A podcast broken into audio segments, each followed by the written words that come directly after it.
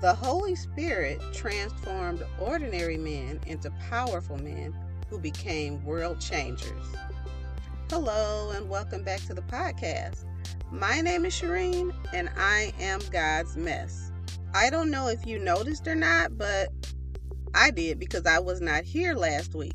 But I am really happy to be back this week. Last week I was not feeling well, so I did have to take that time off, but I am back and I want to talk a little more about qualification or being qualified. On the last show, I talked about how if Jesus calls us, then he also qualifies us.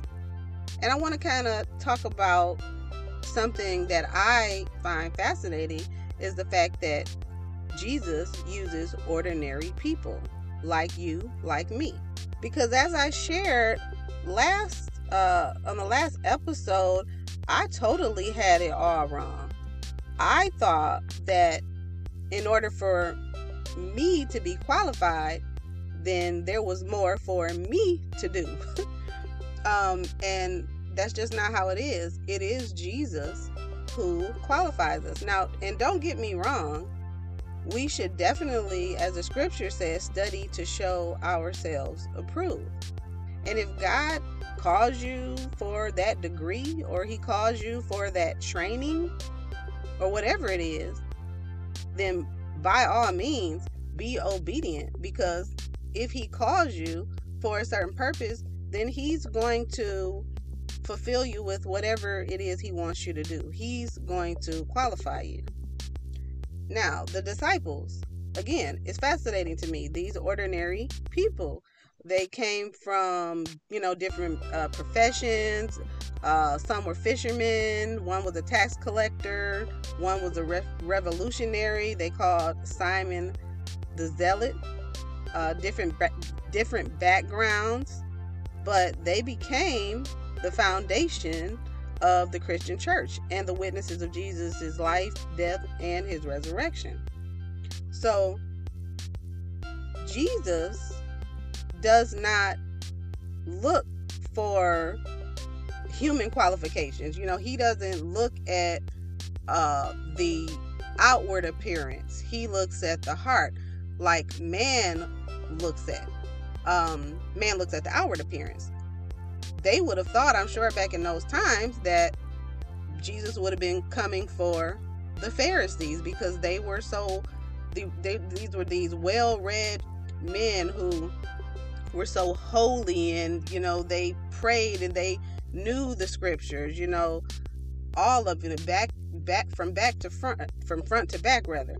So the fact that they were being called by the Lord, these ordinary fishermen, these nobodies, we might call them, this is amazing. Okay? Jesus does not look at what we look at. Jesus has a divine purpose. He looks for people who are going to follow him, who are going to obey him.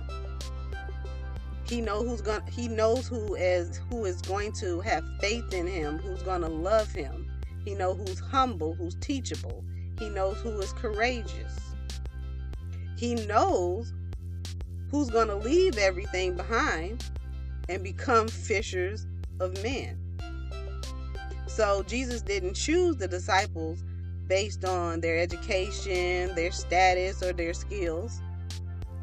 He chose them based on what he had for them to do. He knew their hearts. He knew their strengths, he knew their weaknesses, he knew all of their flaws, he knew their hopes and fears. He knew that they were going to make mistakes, doubt him, deny him, betray him. He chose them anyway. And he also knew who was going to repent, who was going to believe him, who was going to confess him, who was going to serve him. He knew who was going to die for him. He also knew that they were going to be transformed by His grace, by His power, and by His Spirit. The disciples, uh, He trained them for three years, teaching them His word, showing them His works. They saw all the miracles that Jesus performed. Then he gave them the authority to preach, to heal, to even cast out demons. Then he sent them out to share the gospel with other people. Jesus prayed for them, he comforted them, he rebuked them, and then he prepared them for his death. But he promised them that he was going to rise again. He promised them of his resurrection. He commissioned his disciples to go out into all nations and preach the gospel. And he assured them that he was going to be with them. So they weren't qualified by human standards, but by God's standards. Jesus chose them. He called them, He empowered them. These ordinary men who did extraordinary things for God's glory. They were faithful witnesses who testified to the truth of Jesus' identity and his mission. They were the apostles of Jesus Christ. And just like the disciples, we, just like the apostles, we come with problems, we come with mess, we come with pain. But if God has called us, then He will prepare us.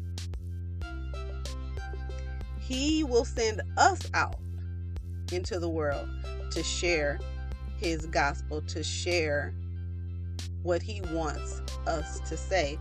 God can use ordinary people like you, like me, just like he used ordinary men when he was walking the earth. And the closer we draw near to Jesus, he's going to draw near to us. The more we pray, we get into the word, we are going to understand the purpose that he has for us. The ultimate purpose is to glorify him, is to go out into all the world like he told the disciples to do and preach the gospel. So I want to encourage all of you unqualified, ordinary folks out there like myself with Hebrews 13 20 and 21. Now may the God of peace, who brought again from the dead our Lord Jesus, the great shepherd of the sheep, by the blood of the eternal covenant, equip you with everything good that you may do his will, working in us that which is pleasing in his sight. Through Jesus Christ, to whom be glory forever and ever. Amen. Well, friends, I hope that this message blesses you please feel free to share it with someone else that you think it might bless. I hope and pray that it is an encouragement. And until the next time, please pray for me because I am praying for you.